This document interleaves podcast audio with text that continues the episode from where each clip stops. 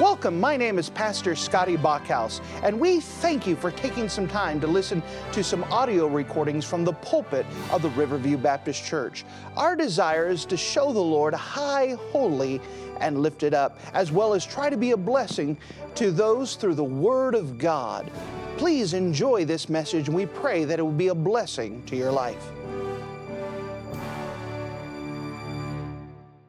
And if you wouldn't mind to take your copy of the Word of God and turn with me to the book of Second Timothy, the book of Second Timothy and chapter number 2. The book of Second Timothy in chapter number 2. Of course, we've been taking our time and going through this series of how we got our English Bible, and it's been our attempt to try to take this in bite sized pieces as we possibly could, as we took time to define our terms, that we began to describe things about manuscripts and uncials, that we took time to describe where the Bible came from, and we took a time to talk about the promises of preservation.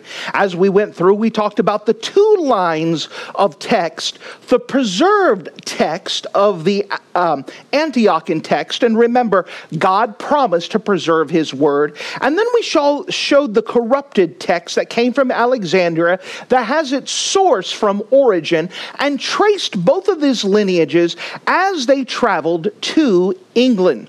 We saw that over time that God had won out, and for the English speaking people, they had disregarded the corrupted text to bring us our authorized Bible, which was translated from the correct text. Now, last week we began to show a thing called textual criticism, where people started to look and desire to find other texts that would correct the old manuscripts, the Antiochian manuscripts, the majority text, the Textus Receptus, those are all synonyms, for the idea that they wanted to find something new. They wanted to find something that would correct the Bible, and it was something new, something flashy, something discovered. And we were brought to a man by the name of Tischendorf, who discovered one of those texts. So previously we had talked about the Alexandrian text. Then we brought up two of the three major manuscripts that are corrupted, that come from Alexandria, that contradict each other, much less the majority text. And remember, we have 50,000 texts that agree together, and we have three major texts that don't even agree with each other, that disagree with the three. And when it came time for the translators to pick which ones do we choose, they seem to gravitate towards the minority text, the Alexandrian text. Two of them that we've already discussed, the Alexandrius, and the uh, Sinaiticus. Today we're going to be introduced to a different text in passing of the Vaticanus, which is going to bring us to two men who were responsible for giving us all of the modern English versions because of their influence and their work. But before we dive in deep, let's start with the Bible. And turn with me, if you wouldn't mind, to the book of Second Timothy, chapter number 3. The book of Second Timothy, chapter number 3, and notice with me in verse number 1. 2 Timothy chapter 3, starting at verse 1. This know also that in the last days perilous times shall come. For men shall be lovers of their own selves, covetous, boasters, proud, blasphemers, disobedient to parents, unthankful, unholy, without natural affection, truce breakers, false accusers, incontinent, fierce, despisers of those that are good, traitors, heady, high minded, lovers of pleasure more than lovers of God, having a form of godliness, but denying the power thereof, from such turn away.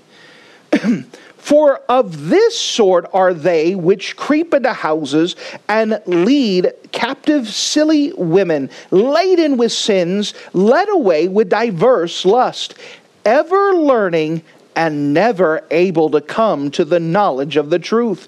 Now, as Jannes and Jambres withstood Moses, so do these also resist the truth. Men of corrupt minds reprobate concerning the faith.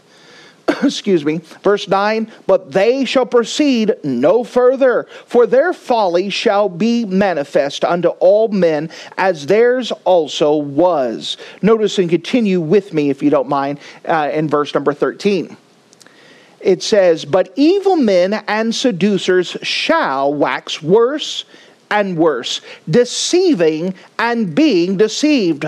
But continue thou in the things which thou hast learned and been assured of, knowing of whom thou hast learned them. And that from a child thou hast known the holy scriptures, which are able to make thee wise unto salvation through faith which is in Christ Jesus. All scripture is given by inspiration of God and is profitable for doctrine, for reproof, for correction, for instruction in righteousness, that the man of God may be perfect, thoroughly furnished unto all good works. And if you're in the habit of marking things in your Bible, would you mark a phrase that we find in 2 Timothy chapter number 3? 2 Timothy chapter 3 and verse number 13. Notice the whole phrase, but evil men and seducers shall wax worse and worse, deceiving and being deceived. And with the Lord's help, we're going to cover tonight two men who fit this description of Westcott and Hort. Westcott and Hort. If you don't mind, let's go to the Lord together and let's pray.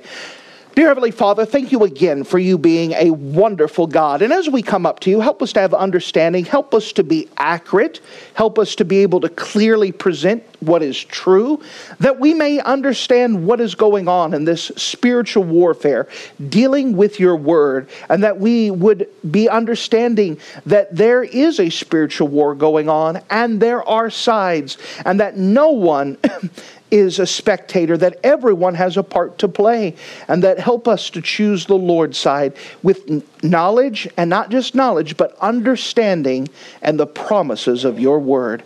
Give us help even now beyond myself. Fill me with your Holy Spirit, and you get your work accomplished tonight. In Jesus' name, amen.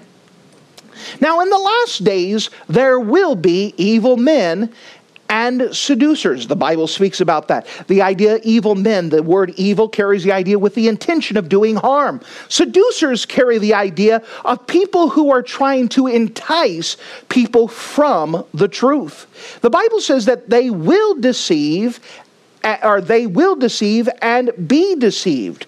Now, think about that. Today, there are people who are deceiving others and they're not meaning to, they're well meaning. But because they have been taught by someone who was deceived, they teach that same deception. And those people who taught them were taught by other people who were deceived and being deceived. And so it goes on that there are good, well meaning people who teach other things that endorse other Bibles. And the problem is, is that they don't realize that they had been deceived. And that's a big deal. The Bible says that people are, the Bible says in other passages that Satan would try to deceive the very elect. You know, Satan wants to deceive every Christian, every born again Christian. He wants to deceive them, he wants to sell them a lie. He's a great imitator, and he uh, tries to imitate God's work and sell people an imitation. And that people are caught in this, and the Bible gives us warning. Now, the answer to these perilous times are found in verses 14 and 15. What does it say? But continue thou in the things that thou hast learned and hast been assured of, knowing of whom thou hast learned them, and from a child thou hast known the holy scriptures. What is the, the answer to perilous times? The Word of God. Notice it's the same chapter and it's the same context. What do we do about deceivers? What do we do about seducers? Go to the Word of God. The only antidote to evil men is to continue in the Word of God. The only protection from seducers is continue in the Word of God. The only way to keep from being swept up in a movement is to be continue in the Word of God. Now, with this, let's try to understand. I always believe that you should study people within the context of their times. Sometimes someone will ask, why did Westcott and Hort get away with this? Well, it's part of the context of what's going on. Let's go back to the 1800s and let's kind of understand what is going on in the world and why is it that they were able to do what they were able to do. Well, first of all, we understand that during the 1800s, the attacks on God's word were launched from several front, fronts. And you have to understand this that all the way up to the 1800s, no one really doubted God's word was true. I mean, you had some fringe groups, but for the most part, everyone believed God's word was true. But in the 1800s, there became a dynamic shift, and there were different attacks upon God's word that were launched from three specific areas, all of them occurring in the 1800s. First of all, we have The Origin of Species, written by Charles Darwin, that was published in 1859. And what the, this did, the theory of evolution, is that it caused people to doubt God's word. Because the origin of species, it began to say that God's word isn't true, that God didn't create as he did, that we, uh, a whole different discussion. You had Charles Lyell, who wrote something before talking about that maybe the world isn't as old as everyone thought it was. Charles Darwin went and followed back up and try to produce a quote unquote scientific idea, even though my degrees are more legitimate than his degrees were. And that's not anything. He, went, he got a Bible college degree and they hail him as a great scientist. That's a different discussion. But he produced his work in uh, 1859, sold like hotcakes. And we'll understand that a little bit differently, uh, why in just a little bit. But this is a big deal. People are reading this and they're getting sucked in, and it's causing them to doubt God's word. At the same time, the second attack was textual criticism. Textual criticism had been growing more popular with people who were searching for manuscripts that would be different than the majority text of the Bible. It became a big deal. Oh, I found something that was different. This must be better because it's different than the rest of the Bible. This is what the Bible really said, and the idea of hidden books and lost books and and things that were inaccurate began to be the, uh, the things people were searching for. To, but to be honest, and as we covered before, most of the texts that they found agreed with our majority text of the Bible. There was only three major texts that disagreed. However, those three were promoted so much, that's what people were starting to believe and buy into that the oldest was best, and therefore they're the most reliable. So textual criticism caused people to question God's word. Then the third attack was launched in the 1800s. That was higher criticism. Higher criticism crept into the cemeteries, I mean seminaries, as the scholars examined the Bible text and pulled them apart. Here's a, a quote from encyclopedia.com dealing with the definition of higher criticism. Scholars in academic circles, however, employed the newer critical methods while trying to free biblical studies from the heavy hand of theological conviction, meaning they wanted to remove the Bible from the idea of theology and religion. They wanted to study it and see it as a historical book.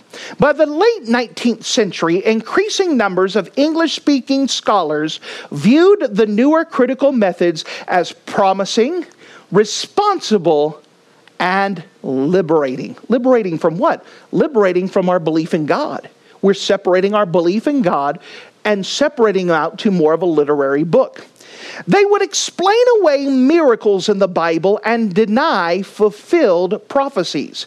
Higher criticism caused people to deny God's word. So let's put this together in the context. The problem was the people turned their Bibles over to the scholars. So instead of trusting their pastor, instead of pastors trusting the Bible, they turned them over to the scholars, and the scholars took apart their Bibles and then returned them back to them full of holes and caused them to doubt, question, and the deny that the Bible was indeed God's Word. This is the context of the times of the 1800s. And in here, we're going to see that there, this is just going to be the start of the context. With this, there's something that in England was called the Oxford movement. Now remember, we had studied all of how the Bible was given in English over the period of time that you had Wycliffe and you had Tyndale and you had Coverdale, and all of them were determined to try to give the Bible God's word into the hands of the people. And then finally, we got the authorized version, which gave the Bible to the English speaking people from the correct text. Well, the Oxford movement began in the 1800s, and it's going to try to reverse that flow of traffic. And it all begins with a man by the name of Cardinal Wiseman. The word cardinal should already frighten you that the idea of trying to get take away the Bible from the hands of the people, at least the biblical, the true Bible, is going to start in the hands of a cardinal. He was the editor of the Vatican manuscript. This is going to be the third of the minority text, the Alexandria text. We have Alexandrius, we had Sinaiticus, and now we have the Vatican manuscript. And the Vatican, of course, is going to be key name for Catholic. And so he's the editor of the Vatican manuscript. And he had a great influence on some men in England by the name of John Newman and Edward Pusey. Let's kind of cover these two men. Let's hit John Newman. John Newman took it upon himself to move the schools in England, both the secular schools and the ministerial schools, away from the fundamental truth back under the influence of the Roman Catholic Church. So his whole purpose in life was to convince everyone to go back to Rome. And so this is what he tried to do. His partner in crime was Edward Pusey. Now, whereas Newman had worked hard to get the schools like the cemeteries and the seminaries in Oxford and Cambridge and all of them, Edward Pusey is going to be working on the churches themselves. So he is trying to seek influence and influence the ministers of the church away from fundamental Bible doctrine back to the Roman Catholic Church. This is what they're going to work together to do. These two men were two of the five leaders of what was known as the Oxford Movement. This movement lasted from 1833 to 1845. They printed and distributed tracts and pamphlets throughout England seeking influence with the educational system and the religious system of the nation and to move them away from the Church of England back under the wing of the Pope and the Vatican. When the movement ran its course, Newman surrendered his sought offices as priest in the Church of England and he joined the Roman Catholic Church. Now, he was Roman Catholic the whole time, just posing as Church of England so that way he could bring the Church of England back to Rome. And then he quit he said, Oh, I'm no longer Church of England. He joined Rome. Hey, I was Catholic the whole time. It was me all the time. For his work and labor in churning the churches, English churches, and English universities away from Bible truth and back to Roman Catholicism, the Pope made him a cardinal. Let me reward you. You're now a cardinal. Thank you for all your work for bringing everyone back to Rome. Appreciate it. That was nice of him. John Henry Newman in the early 1840s wrote a series of pamphlets entitled Tracts for the times, for which the name of the Romanizing movement was derived. So it had two names. It was called the Tract Movement as well as the Oxford Movement, both of those the same movements. Now, these are going to have a great influence on a lot of people. He argued, Newman argued that the Church of England should adopt Roman Catholic liturgical practices, such as burning incense, using candles and brightly colored vestments, reading the service of of with the back to the congregation, just like the Roman Catholic Church. And those are just some of the things, but basically, he's trying to bring the Church of England and its service and formation like the Roman Church. So when they join the Roman Church, it's just the same. He wants to make it so there's no difference between the two. The Tractarian movement had a tremendous influence on the Church of England and on English culture in general. Now, here are some frightening statistics. In 1830, when Newman began his work, there were 434 Roman Catholic priests in England. By the time he was done in 1860, there were 1,242 Roman Catholic priests in England. In 1830, there were 17 covenants that were training nuns. By the time he was done in 1860, there was 162 covenants in England training nuns. In 1844, there were 2,000 plus churches that were trending towards Romanism or Roman Catholicism. By 1898, there were over 7,000. When he finished his course, of the 17,000 churches in England, only 2,500 were still fundamental and conservative in their Christian doctrine, meaning that they were close enough that we could relate to them. That's it. All the other churches were tending towards Rome or were tending towards some sort of modernism. That is a huge influence, a great influence in a small amount of time. By the way, just as a minor note, how did they do it? Passing out tracts. Made a great influence on an entire nation. Now, by voice and pen, the teaching of Newman changed the minds of many, their attitude towards the Bible. In 1845, he wrote from Rome to Cardinal Wiseman, we had mentioned him earlier in Ireland, proposing a new translation sanctioned by the Pope. I don't want any Bible sanctioned by the Pope, but he said, let's get a new translation and this translation not only would be good for the English people, the Pope is going to put a stamp of approval on it. Let's do that. And it's going to be based off the Latin Vulgate to be published and distributed inside of England. His methods of interpreting the scripture was Origen's method of allegorizing, meaning that he didn't believe in literal truth, he believed they were stories.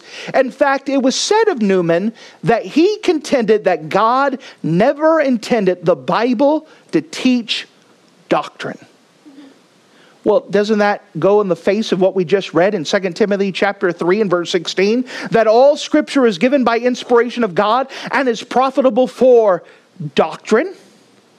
Well, the Bible teaches doctrine, and you can't separate it. But when you get to the place where you say the Bible doesn't teach doctrine and that we don't interpret it literally, we could just make it say whatever it says, then what is happening is that you're taking away the Bible and God's Word. And you might as well twist it to whatever you want.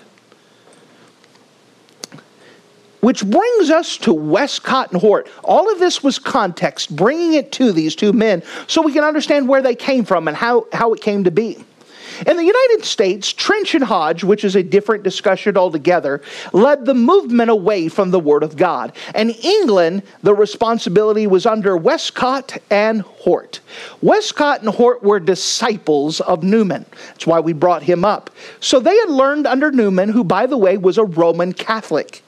And in disguise, and they learned from Newman and wanted to be just like his teachings. They were products of the Oxford movement. They ended up heading the uh, they ended up heading up the revision committee to replace the King James Bible with a translation based off of the Vatican manuscript, which had been edited by Cardinal Wiseman. These men, Westcott and Hort, produced a Bible that was true to the Roman Catholic religion and offered that Bible to the people of England in the place of the authorized King James Version which is, by the way, called the Revised Standard Version. This is the version that they produced in order to replace the Bible with the corrections they have, and it was very much aligned with Roman Catholic theology. These two men were more anti biblical than the men that had come before them, such as Tischendorf, which we had covered last week. Without Westcott and Hort, none of the modern English versions would exist. All of the English versions, except for the authorized version, have their have their ancestry, have their blueprint, have their uh, influence from Westcott and Hort. So we can't underemphasize them. These two men are responsible for now the 800 different English versions that we have that can all be stemmed from them. So let's cover these men and see what they believe. Now, what I've done is that you could explore these men quite a different ways. They have wrote commentaries on the Bible, and I've included a couple of them, but that's a lot of commentary to go through where they'll specifically cover each of their beliefs. What I have done is I've actually taken their personal writings, like writings they would write to their wife or to their friend or to each other, and they would discuss what they would believe in their writings to each other. That's what I've decided to pull this from. Now, I, there's no way I can include all of the quotes. What I've tried to do is trim it down, but I have the books up here and they're marked so you could see them in their context to know that I'm just not making these things up. And so, what we're going to do is we're going to explore what they said so we can have a context of what they believed and we can have an understanding of where they're at. Because always I get yelled at, why are you picking on Westcott and Hort? Well, we just have to explore. They're the ones who gave us the new English versions. Shouldn't we know something about them and their agenda and their purpose to see if they were godly or not? I think we should. Westcott did not believe in creation. That's a good way to start. He said that Genesis 1 through 3 should not be taken literally. We'll see that quote a little bit later. Well, that's pretty important. That's a foundational part of the Bible. If you can't believe the first four words of the Bible, you can't believe any of it. In the beginning, God. If you can't believe that, you're going to have a hard time believing the rest of the Bible. But he says, no, no, no, that, that shouldn't be taken literally. It's mythology. He accepted and embraced Darwin's book on origin of species wholeheartedly. He said, ah, that's my book. We'll see more quotes about those a little bit later. Westcott believed that, that, that the faith in God and rejection of creation and acceptance of the theory of evolution were compatible. What does that mean? He believed that you could believe in God and evolution and that they work together. Those are diametrically opposed sources. You cannot believe in both. Creation says we started off perfect and then we got worse and we need a savior. Evolution says we started off bad and we're getting better and better and better and better and better. That will pose a, uh, a train of thought a little bit later. He did not believe that the Bible was historically true. Well, that's pretty frightening. He thought that Moses and David were poetical characters who never existed as real people. Let's start getting into quotes. No one now, I suppose, holds that the first three Genesis, uh, chapters of Genesis give a literal history. Well, I'm someone who does believe it. I could never understand how anyone reading them with open eyes to think they did. So it is probably elsewhere. Meaning, if you don't believe that the first three chapters of Genesis are true, the rest of the Bible is probably not literally true either. You see, it does pose a problem. He goes on to say, Are we not going through a trial in regard to the use of popular language on literary subjects like that through which we went, not with sad losses in regard to the use of popular language on physical subjects?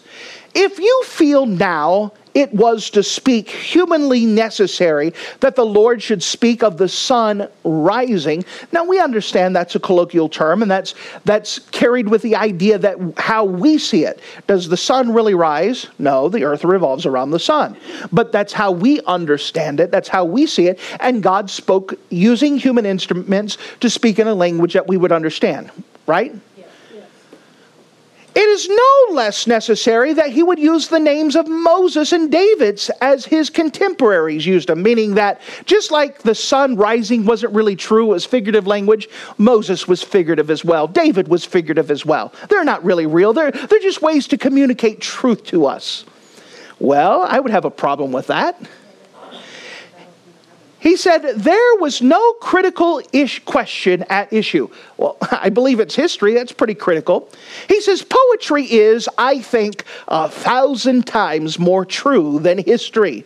This is a private parenthesis for myself alone, meaning, hey, you know what? I'm just writing this down just because of my personal belief, but I personally believe that poetry is more accurate than history. Well, that shows what he would think about the Bible because the Bible, don't we have a whole section called the historical books? Those aren't true. We, I, you know, they're more poetical. We could trust poetry, we just can't trust history. Well, that's Westcott's view on, on the Bible. Westcott said that David is not a chronological but a spiritual person. He believed that the Bible was a collection of fairy tales that taught moral lessons. Well, it's a good thing. It's like Aesop's fables. I mean, you use it to teach kids to be good, to behave, but that's all it's good for. Do you trust this guy to write your Bible?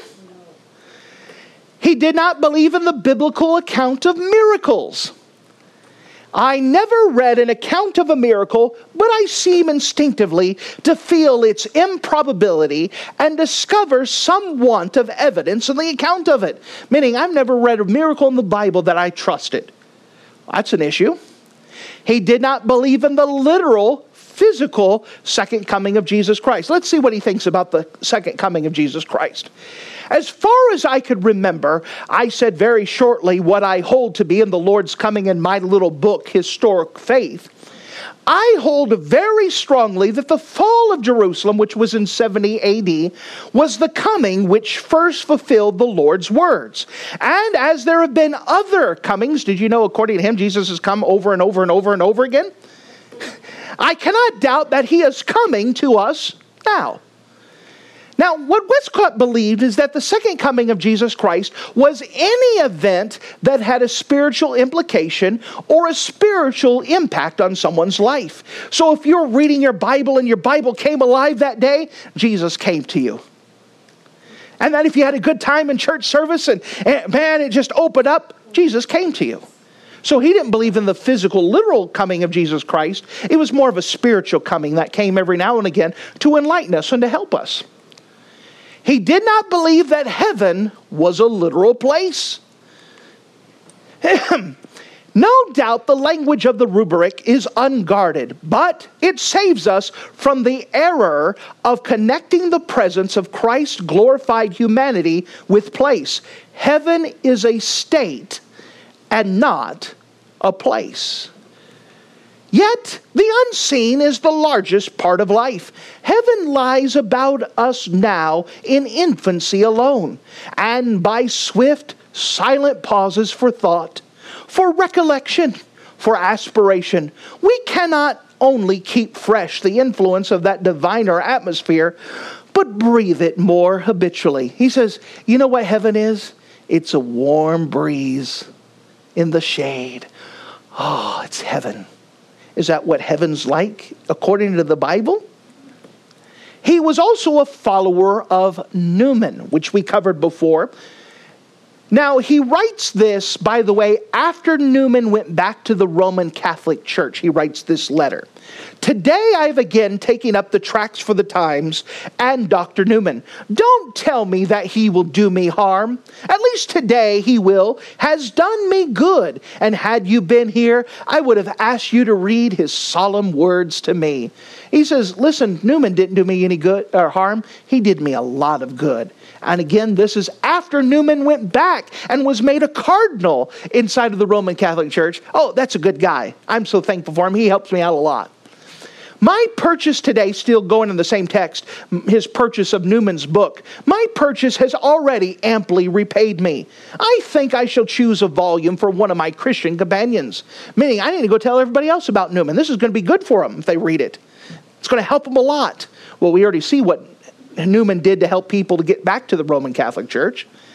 Westcott is also a devout socialist and a post millennialist. Now, remember when I said that he believed in Darwin? And the idea of evolution is that we need to be, that we started off bad and we're getting better and better and better. This is the idea of him being a socialist and a postmillennialist. A socialist in the idea of biblical socialism carries the idea that we are supposed to make the world a better place. And so, if we can make everybody happier, if we can make everything equal, if we can take away the things that, that divide people, and then we can make this a perfect place, once we make this world a perfect place, then Jesus would say, Hey, it's just like my home. I want to go down and spend time with them. And that he believes that we make the, he- uh, the heaven on earth, and as soon as we make it perfect down here, Jesus will come back. Well, let me tell you, the Bible tells us opposite. The uh, Bible says we started off perfect, then we sinned and we got worse. And our only hope is a Savior, and evil seducers shall wax worse and worse. He was also a social reformer. Now, it's not part of biblical um, translations, but it tells us a little bit about his character. Plus, I like the quote, so here we go.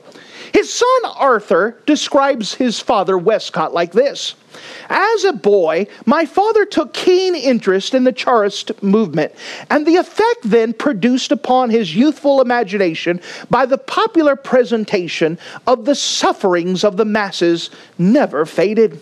His diary shows how he deserted his meals to be present at various stirring scenes, and particular to listen to the oratory of the great agitator, presumably Feargus O'Connor himself.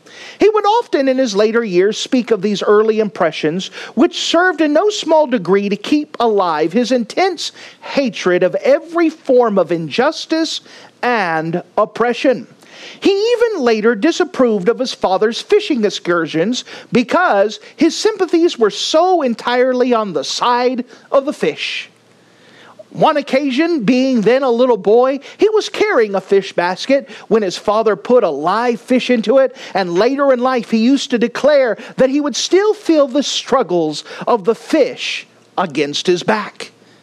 And so here's a guy here, he says, Listen, I sympathize with the struggles of the lower class. I sympathize with the social injustices that are done. And so it's just like that fish. I could feel their struggle. And if we could somehow make things better, and if, you know, if we could just make them have equal money, and if we could take care of this and get rid of this, then what will happen is that we'll have life on earth we understand that the idea of evolution and the idea of this type of thing, which brings today, which is big, the idea of social justice within churches. That churches believe that it is our responsibility to make the world a better place so that way we could bring heaven on earth and Jesus will come down. The Bible says that we're not supposed to be involved in those things. In fact, what we're supposed to do is tell people that they are sinner and need of a savior. Now, we may try to do things to help bring the message,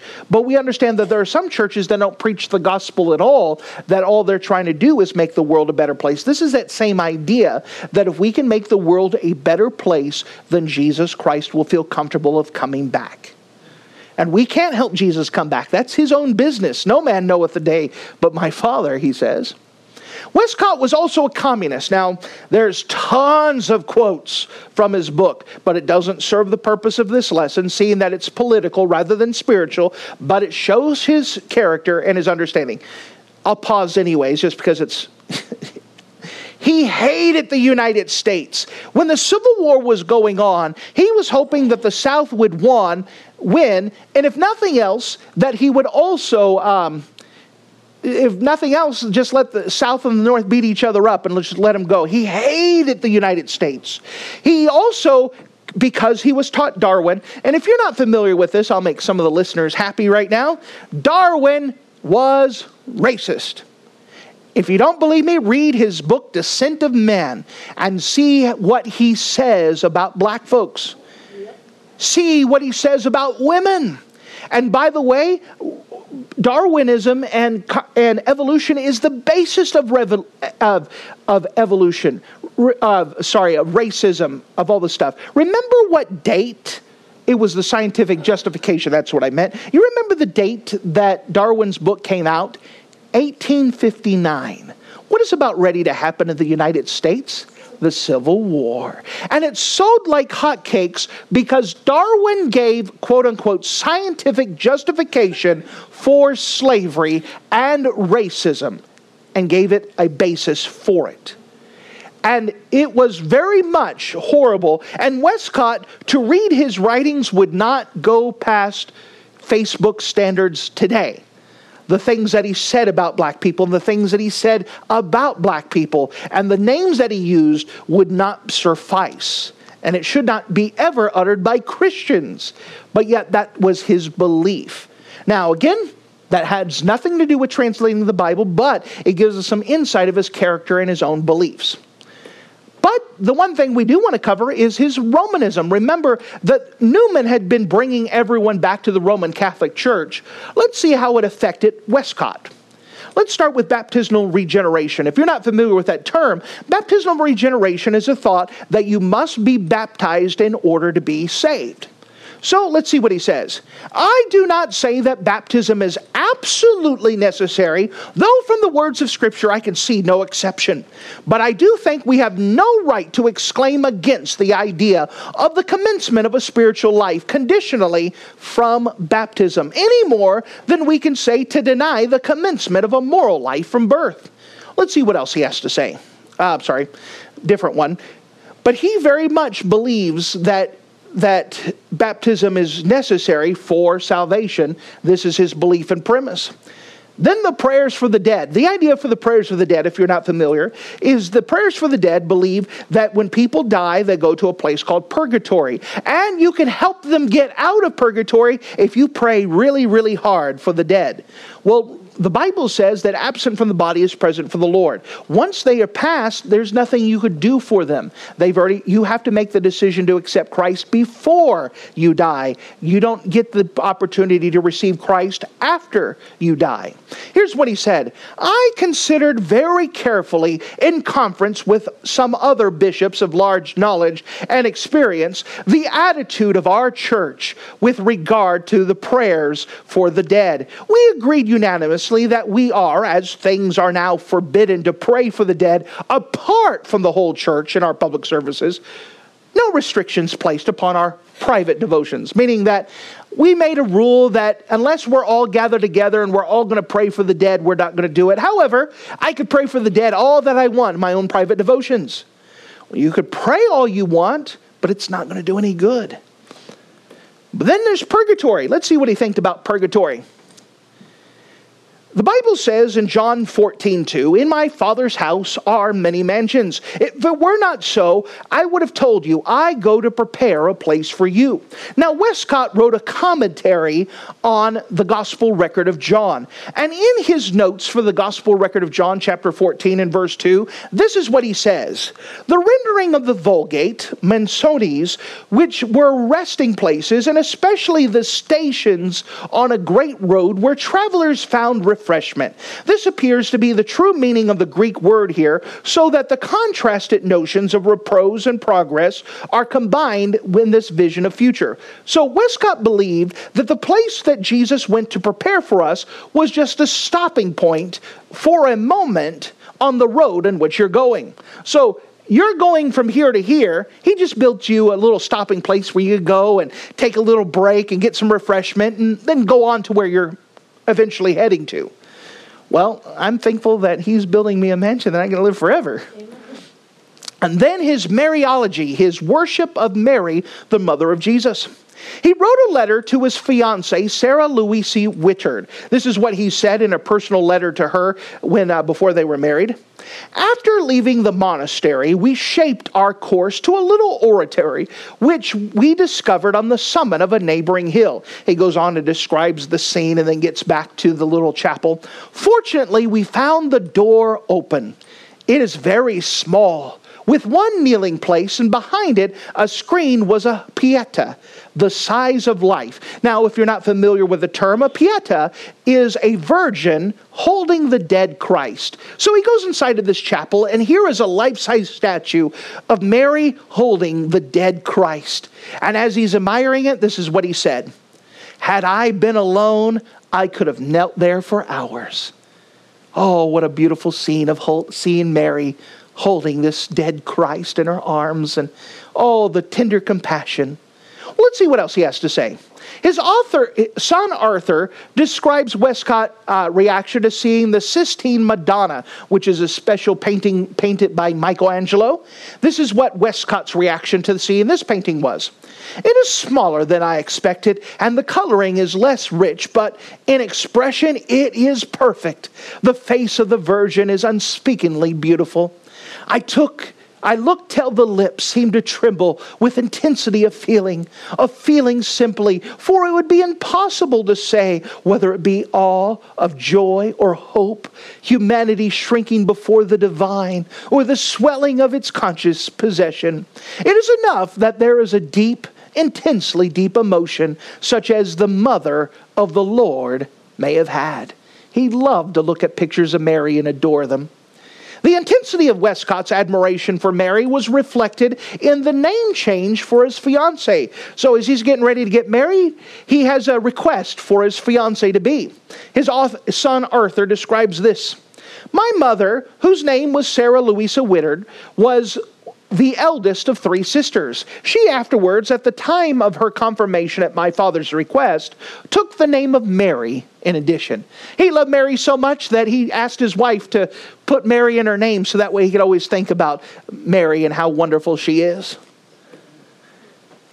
Well, let's go to his companion, Fenton John Anthony Hort. Let's see what Mr. Hort had to believe. Now, the prejudice with both of these men against the Textus Receptus was tremendous. Here's what they said I had no idea till the last few weeks of the importance of text, having read so little Greek Testament and dragged on with the villainous Textus Receptus. Think of the vile Textus Receptus, leaning entirely on the late manuscripts. It is a blessing that there is such early ones. So they believed that the Textus Receptus, which is the basis of our authorized version, was villainous. They called it vile. Now, let me pause here. Whenever we go through something like this, talking about the authorized version, I'm always going to get hate mail. And the reason why I get hate mail is because they hate the Bible. They have no problems using any other version, but just because I say we believe in the authorized version, they will come out of the woodwork and yell and fuss and scream that we dare use a Bible. Now, may I use a thing of logic? If they believe all the Bible's the same, what do they care if we use the authorized version? But yet they always go out of their way. They don't care about any other version, but if you stick up for the authorized version, they will come out and with violent hatred. Why do we stick up with this manuscript? It is amazing what happens when that, and they're the same way. Could it be that there's a spiritual war? And could it be that there is such a thing as a manuscript that God protected, and if you're not on God's side, you're automatically going to hate the things that God loves? Now, they believe that Vaticanus and Alexandrinus was better simply because they were older. And we covered that idea that the theory of the oldest was best. They bought into that. The oldest was best. That's what Hort was saying before. I'm so thankful there's older manuscripts so we don't even have to bother with that villainous and vile Textus Receptus. Well, that's a big deal. He goes on and says, For we, for ourselves, we dare not introduce considerations which could not be reasonably applied to other ancient texts, supposing them to have documentary attestation of equal amount, verity, and iniquity. In the New Testament, as almost all prose writings which have been much copied, corruptions by interpolation are many times num- more numerous than corruptions of omission. What do they mean by this? It was the position of Hort that the New Testament was just another example of prose or poetic writing, and that it had been corrupted through transmission through the years. Meaning, he didn't believe the Bible was the Word of God. He believed the Bible had many mistakes and things that were missing, things that were added to it. You couldn't trust it. That's a big deal. He said, I'm inclined to think there is no state as Eden. I mean, the popular notion, meaning he didn't believe in the Garden of Eden, ever existed, and that Adam's fall in no degree differed from the fall of each of his descendants, as Coleridge justly argues. So think about this. He found the writings of Samuel Coleridge. We'll cover him in just a bit. He's going to be a big influence on both Westcott and Hort. So I'm not going to tell you who he is now. You know, you may say, well, is he a theologian? Is he a good Bible teacher? Who is this Samuel Coleridge? Hold on here. Unless you went to college and you already know, then just you know. Samuel Coleridge was more to be trusted with the origins of man more than the book of Genesis. Meaning that he said, I trust the word of Samuel uh, Coleridge and his writings more than I trust the Bible. That's a big deal. I further agree with them, the authors of essays and reviews, and condemning many leading specific doctrines of the popular theology. Evangelicals seem to be perverted rather than untrue. There are, I fear, still uh, still more serious differences between us on the subject of authority and especially the authority of the Bible. He says, "Listen, we don't believe in the authority of the Bible, and you can't convince me that the Bible has authority. He says, because they believe the Bible has authority, because people want to submit to the Bible, I don't see them so much as untrue. I see them as perverted. So if you believe the Bible and you base your faith off the Bible and you believe that the Bible is your authority, Hort says you're not so much tr- untrue, you're just perverted in your thinking. So guess what? We're all perverted thinking according to Hort. That's a big deal. We do believe the Bible is our authority. He goes on and says, As I was writing the last words, a note came from Westcott. He too mentions having fears, which he now pronounces groundless, on the strength of our last conversation, in which he discovered I did recognize providence and biblical writing. Now, notice this. Westcott wrote a note and said, Wait a second, you mean to tell me all this time you believe God wrote the Bible? Wait, what are you thinking? And so they had a discussion. Did God really write the Bible? And, and uh, Westcott was really upset. You believe that God wrote the Bible? So they talked about it. Notice this is their conclusion. More strongly, I recognize it, but I'm not prepared to say that it necessarily involves absolute infallibility. So I await judgment. Here's the conclusion. Basically, he said God may have had something to do with writing the Bible, or maybe he didn't. But one thing he knew for sure is that the Bible was not infallible meaning that the Bible has mistakes, has errors. God, yeah, maybe wrote it, maybe didn't, but you know, you can't really trust it. That's a big deal. Darwin and evolution. Let's see what Hort says about Darwin. Have you read Darwin? How should I like to talk to you about it in spite of difficulties? I'm inclined to think of it in or unanswerable. In any case, it is a treat to read such a book a different letter, he writes, but the book which has most engaged me is Darwin. Whatsoever may be thought of it, it is a book that one is proud to be contemporary with. My feeling is strong that the theory is unanswerable. If so, it opens up a new period. He loved to talk about Darwin. He wrote many letters talking about, man, have you read Darwin? This is great. If you haven't, you need to read Darwin. This is, it will change your life. Now, Hort was a follower of the teachings of Samuel Taylor Coleridge, who we had brought up before and we're going to bring up again. Maybe we should cover a little bit about who this guy is. Samuel, now, who is this guy that Hort would trust his word over the Bible? Who, by the way, this guy is going to talk Hort out of his beliefs on many things. Who is this guy? Well, his son said this about his father and his admiration of Coleridge. In undergraduate days, if not before, he, his father Hort, had come under the spell of Coleridge. Coleridge was a high school dropout. He would buy opium and smoke it and pass out on the floor. When he'd wake up and still half conscious, he would start to write until he would pass out again. That was his writings. And in colleges, you have to study the writings, and then you would have to read to where he finally dropped out and passed to the floor and have to finish the poem in order to pass the class. Would you trust some opium addict's word over the Bible? Well, that's a problem. One of Coleridge's famous works was Aids to Reflection. Its chief aim of this book was to harmonize formal Christianity with Coleridge's uh, um, idea of transcendental philosophy. He also did much to induce, uh, introduce Immanuel Kant, a German philosopher, and other German philosophers to the English reader. So, by the way, does transcendental uh, philosophy match biblical theology? Not at all. But Coleridge said, hey, you know what? Let's see if we can jam this together.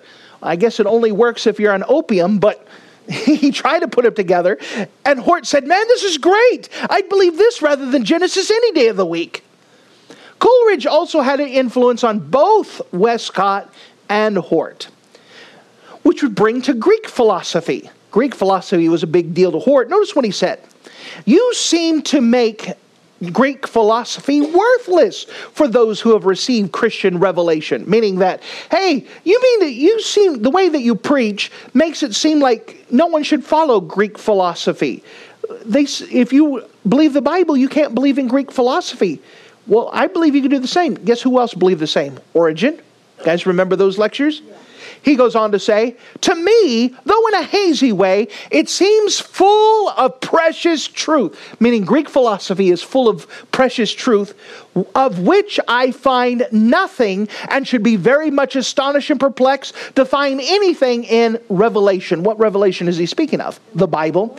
He says he finds more precious truth in Greek philosophy than he ever does in the Bible. And he goes on, he said, I'd be actually surprised and perplexed, puzzled to find truth in the Bible. Do you trust this guy writing your Bible? Now, this is his own words. I'm not making this is you can look it up for yourself. Well, let's see what he said about the devil. The discussion which immediately precedes these four lines naturally leads to another enigma most intimately connected with that of everlasting penalties, namely that of the personality of the devil.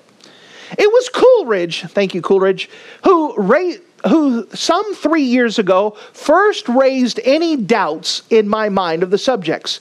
So, guess what? I used to believe in the devil, but it was Coleridge who talked me out of my belief of the devil. Thank you. Doubts which have never yet at all been set at rest, one way or the other. You yourself are very cautious in your language. Now, if there be a devil, he cannot merely be a corrupted and marred image of God. He must be wholly evil. His name is evil, his very energy and act evil. Would it not be a violation of divine attributes for the word to be actively the support of such a nature as that? Meaning, isn't the Bible against God could have never created devil? We can never have something purely evil that the Bible would speak about. That just it doesn't work in my mind. Let's see what he thought about hell. I think Maurice's letter to me sufficiently showed that we have no sure respecting the duration of future punishment, and that the word eternal has a far higher meaning than that merely of a material one of excessively long duration. Extinction always grates against my mind as something that's impossible. He says, you know, eternal in the Bible really doesn't mean eternal. It's, it's not really a time, it's a concept. He says, certainly, let me make sure, certainly in my case, it proceeds from no personal dread. When I have been living most godlessly, I have never been able to frighten myself with visions of a distant future, even while I held the doctrine. He said, You know, there was a time that I lived like a heathen and I believed in hell, and I could never really scare myself that there was such a thing as hell. And now that I don't believe in hell, guess what? It really doesn't scare me at all. Well, I think he believes in hell today. Let's see what he said about purgatory. I agree with you in thinking that Maurice verbally repudiates purgatory, but I am fully and unwaveringly agree with him in three cardinal points of controversy, meaning that he, Maurice believed in purgatory, but or didn't believe in purgatory, but Hort did. But here's three things he could agree with: that eternity is independent of duration. Once again, that eternity is not a time frame; it's more of a concept, and that the power of repentance is not limited to this life, meaning that he believed that when you go to the other side, purgatory, that you could repent and still get saved. You could still accept Jesus after you die. And then that it is not revealed whether or not all will ultimately repent. He goes on to say the modern denial of the second, meaning the idea that um, people can repent after they die. He said the modern denial of that, I suppose, has more to do with the despiritualization of theology than almost anything that could be named, meaning that I can't understand why people would deny that people can get saved after they die. I mean, everyone should believe that.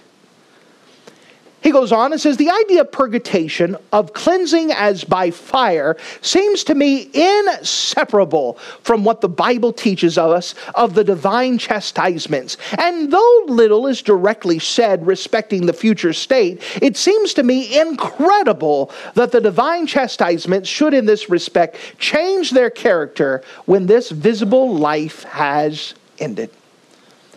Let's see what he said about the atonement. What is atonement? This is Jesus' payment of our sins upon the cross of Calvary. Let's see what he has to say about this.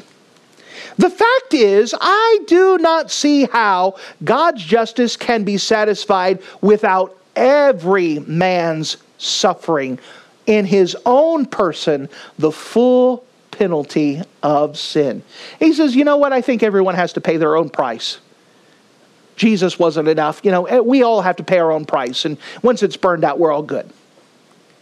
Certainly, nothing could be more unscriptural than the modern limiting of Christ bearing our sins and suffering to his death, but indeed one that is one aspect of an almost universal heresy. He said, Guess what? If you believe that Jesus Christ atonement on the cross of Calvary and you believe that Jesus had to die on the cross for salvation of sins, that's a universal heresy. You believe in heresy. Isn't that how we're all saved? By believing in Jesus' sacrifice on the cross of Calvary, the payment of our sins? He says that's heresy. That's not true. He says, I confess to have no repugnance to the primitive doctrine of the ransom paid to Satan though I am neither prepared to give full assent to it. But I could see no other possible form in which a doctrine of ransom is at all tenable. Anything is better than the notion of a ransom being paid to the Father. He said if Jesus did die for sins, he died to pay for pay Satan. He didn't die to pay the Father. But it was God's uh, justice who was violated. He was God that we owe a debt to. For the wages of sin is death. But Jesus Christ, He died for. The gift of God is eternal life through Jesus Christ our Lord. But He says, you know what? I'd rather believe that Jesus died to pay a ransom to Satan than He did, died to pay a ransom to God, to pay for our debt. Well, who do we owe a debt to? To Satan or to God? That's a big deal. Let's see what he said about baptismal regeneration. At the same time, in language stating that we maintain baptismal regeneration as the most important of doctrines, the pure Romanish view, Roman Catholic, seems to me nearer and more likely to lead to the truth than the evangelicals. He said, I'd rather believe the Roman idea of baptizing babies than anything the evangelicals would believe. Baptism assures us that we are the children of God, members of Christ and his body, and the heirs of the heavenly kingdom. That's what do you think baptism does? And then there's ghost hunting. I get yelled at for this, but let's just read what the quote says and just leave it there. How about that? Westcott, Gorham, C.B. Scott, Benson, and Bradshaw, Luard, etc., and I have started a society for the investigation of ghosts and all supernatural appearances and effects, being all disposed to believe that such things really exist and ought to be discriminated from hoaxes and mere subjective delusions. End quote. I'll let you draw your own conclusions, but that's what he said we shall happily to obtain any good accounts well authenticated with names. Westcott is drawing up a schedule of questions. Cope calls us the Cock and Bull Club. Our own temporary name is the Ghostly Guild. Nice. So here's a summary of the beliefs of Westcott and Hort, according to their own quotes. Here's what they believe they believe in Darwin and reject creation. They don't believe the biblical had uh, the Bible had historical people. They didn't believe in miracles. They didn't believe in heaven was a real place. They didn't believe hell was a real place. They, did, they denied the second coming of Jesus Christ. They denied the blood atonement of Jesus Christ. They didn't believe the devil was real. They believed that baptism saved you. They preferred the religion of Rome They put more trust in Coleridge than the Bible. They got more from Greek philosophy than the Bible. They denied inspiration. They denied biblical infallibility. They denied biblical preservation. They hated the preserved text. They believed those who did believe the Bible were perverted. Now, if they believed what they said they believed, according to the Bible, they are not saved. Now, here's a question Can lost men who deny the Bible be trusted to translate the Bible correctly? From their own Greek text they produced, which I did not include in this story, I may include later on, but they tried to put their own Greek text, not the text they were hired to put to use. The Bible says in 2 Timothy chapter 3 and verse 1, let's go back to the Bible and let's finish up with the Bible. This know also that in the last days perilous times shall come. And definitely we understand that.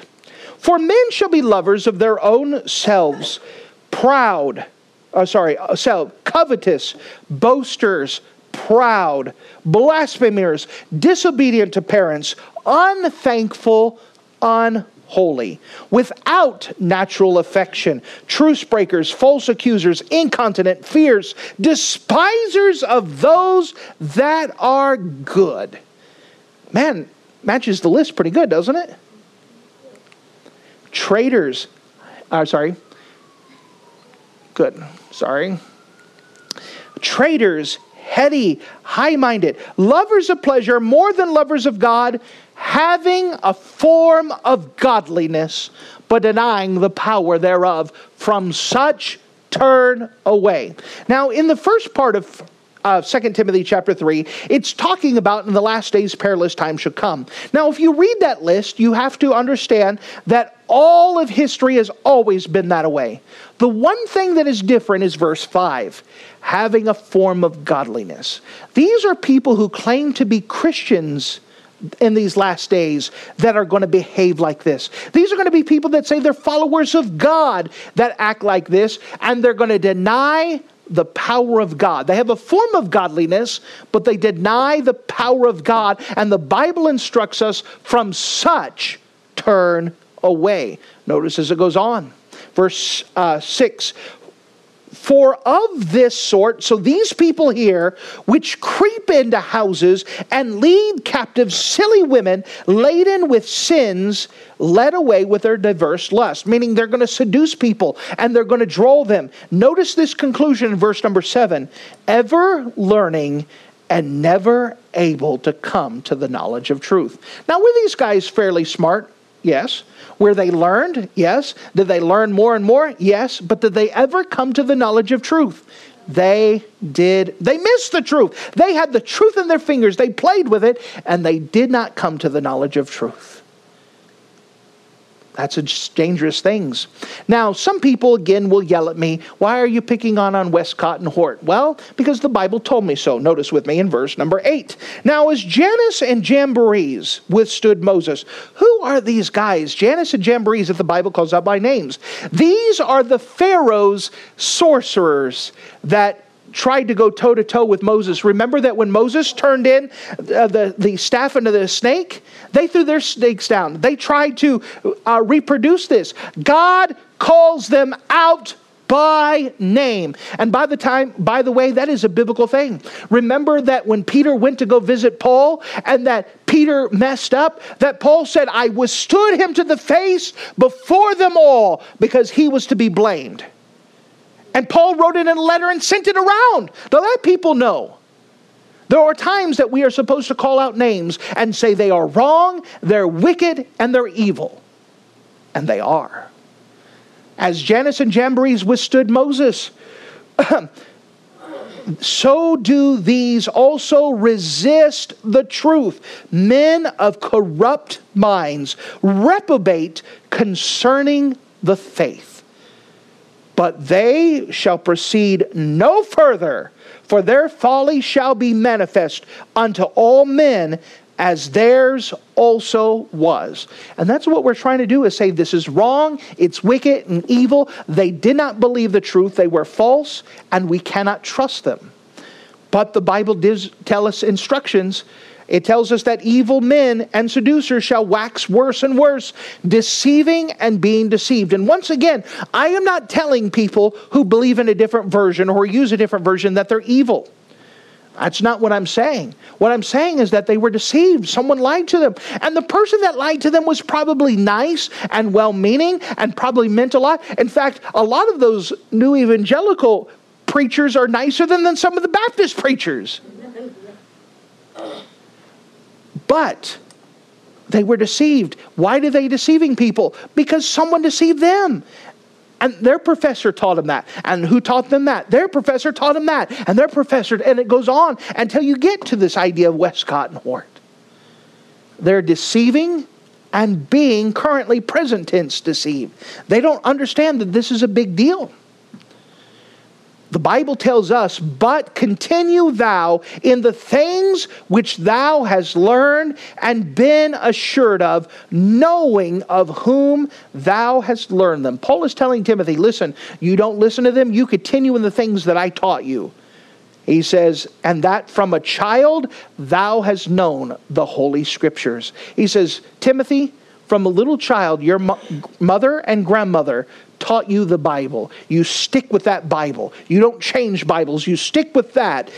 Know that from a child thou was known the Holy Scriptures, which are able to make thee wise unto salvation through faith which is in Christ Jesus.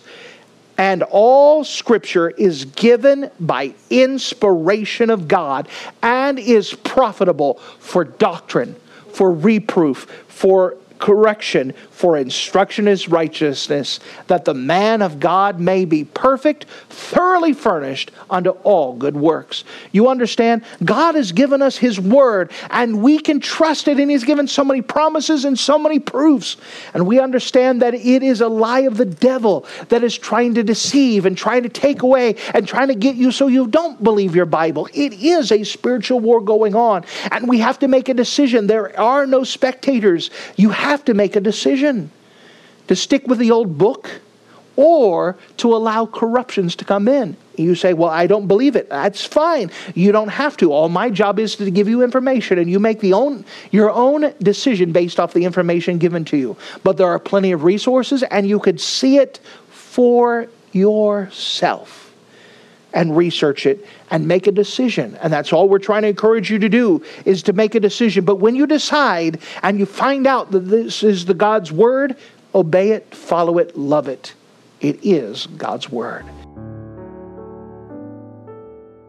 Thank you for listening to this audio message. This is Pastor Scotty Bachhaus, and I encourage you to take this information that you just received and make a specific decision to follow after the Lord. If you don't know Jesus Christ as your Savior, let me beg you to take the time to receive Jesus Christ for the forgiveness of your sins. If you are saved, I encourage you to make a decision in your life to help you get closer with the Lord. If there's anything specific we can do to be a blessing or to pray for you, we encourage you. Look us up on the internet at riverviewbc.com. Once again, that's riverviewbc.com. Or if you would prefer to call us, you could give us a call at area code 920 530 6308.